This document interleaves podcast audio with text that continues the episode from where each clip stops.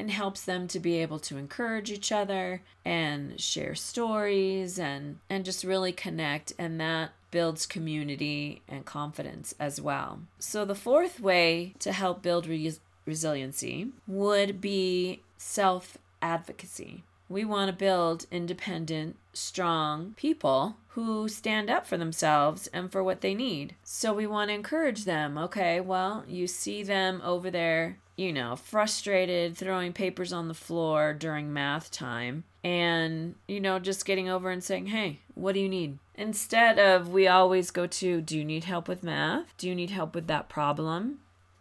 maybe kind of changing our wording to what do you need and helping them think it through and really what will help them. I mean, we start that out with our kinders, first, second graders. What do you need? Like, it doesn't help you sitting here pouting or crying or throwing a tantrum. Let's use your words. What do you need? And so that will help build resiliency because that helps build who they are and what and what will help them helping them to identify those needs in themselves. And that's okay. Obviously, we all have needs. We all need help at certain times. And we all hopefully are saying, hey, I need help over here, or I need help over here. And again, that's where that peer connection comes in. You could have um, Susie come help Johnny over here and get that peer connection and say, hey, she can help you with your math, or he can help you with your reading, or, you know, just different group times I mean, you know what works in your class and how your students work together,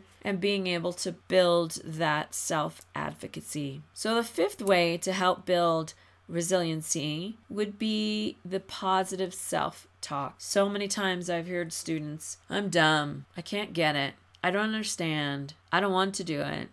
I can't do it. I'm dumb, you know.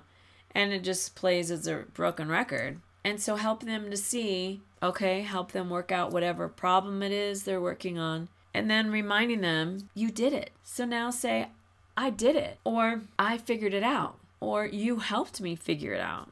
Or I can understand it. I can ask for help. I can do my best. I can learn. And by just getting these positive things going through their head and changing their thinking and the way they think about themselves and maybe the, and the peers around them, will help to build their resiliency because it's so easy for them and for us too as adults to just say, I don't want to do that.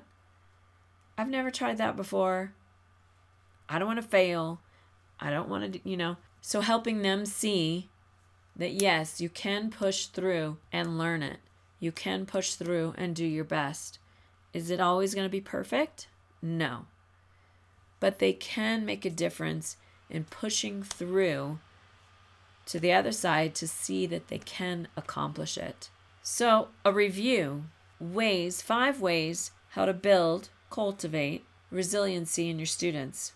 Number one would be to foster those positive emotions. When you see them, catch them in it. Just a quick acknowledgement gets them thinking of those positive emotions. Second, help to identify their, their strengths. Help them to see their strengths. Sometimes we just get down on ourselves and we don't see the positive things that we're doing or how we've already learned certain things. So we want to help them identify their strengths. So, third would be peer connection. So, again, getting them to see how much they have in common with their peers and how they can connect, whether they're talking about video games or movies or whatever else they're talking about, that they can connect to their peers and build community. Four would be self advocacy, helping them to speak up for themselves. What do they need? What do they need to accomplish this? What do they need to improve? What do they need to learn this? So, getting them to see it's okay to ask for help and what do they need to be their best? And then lastly, would be the positive self talk. Just encourage them to say, okay, one positive thing about yourself today.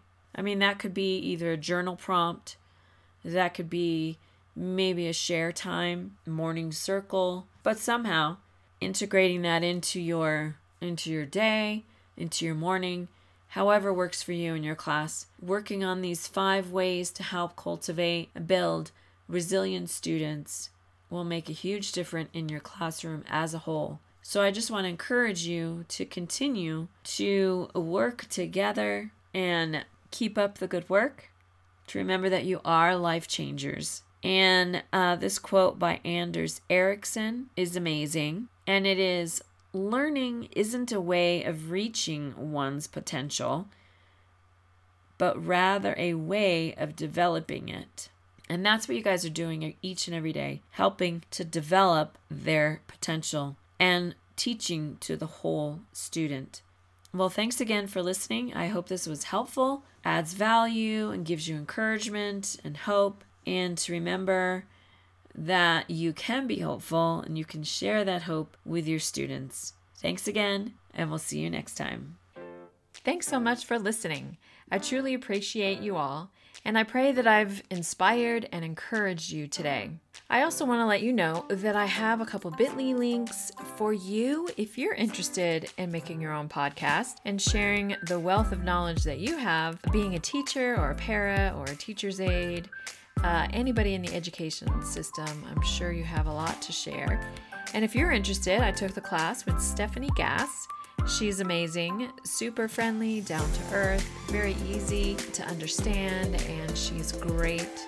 So, I have a bit.ly link for you uh, for Podcast Pro University, is where I learned how to do this. And that is bit.ly slash behavior PPU, the number four, and U, as in the letter U.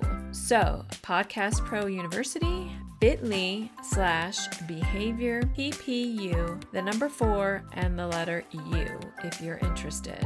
Also, to get your free printable of all the six evidence based strategies, there is another bit.ly link, and that is bit.ly slash the number six for free.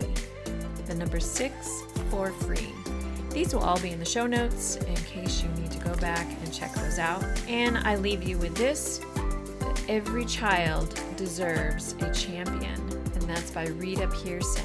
So I just want to encourage you that you can be that champion and that you are making a difference. Thanks again.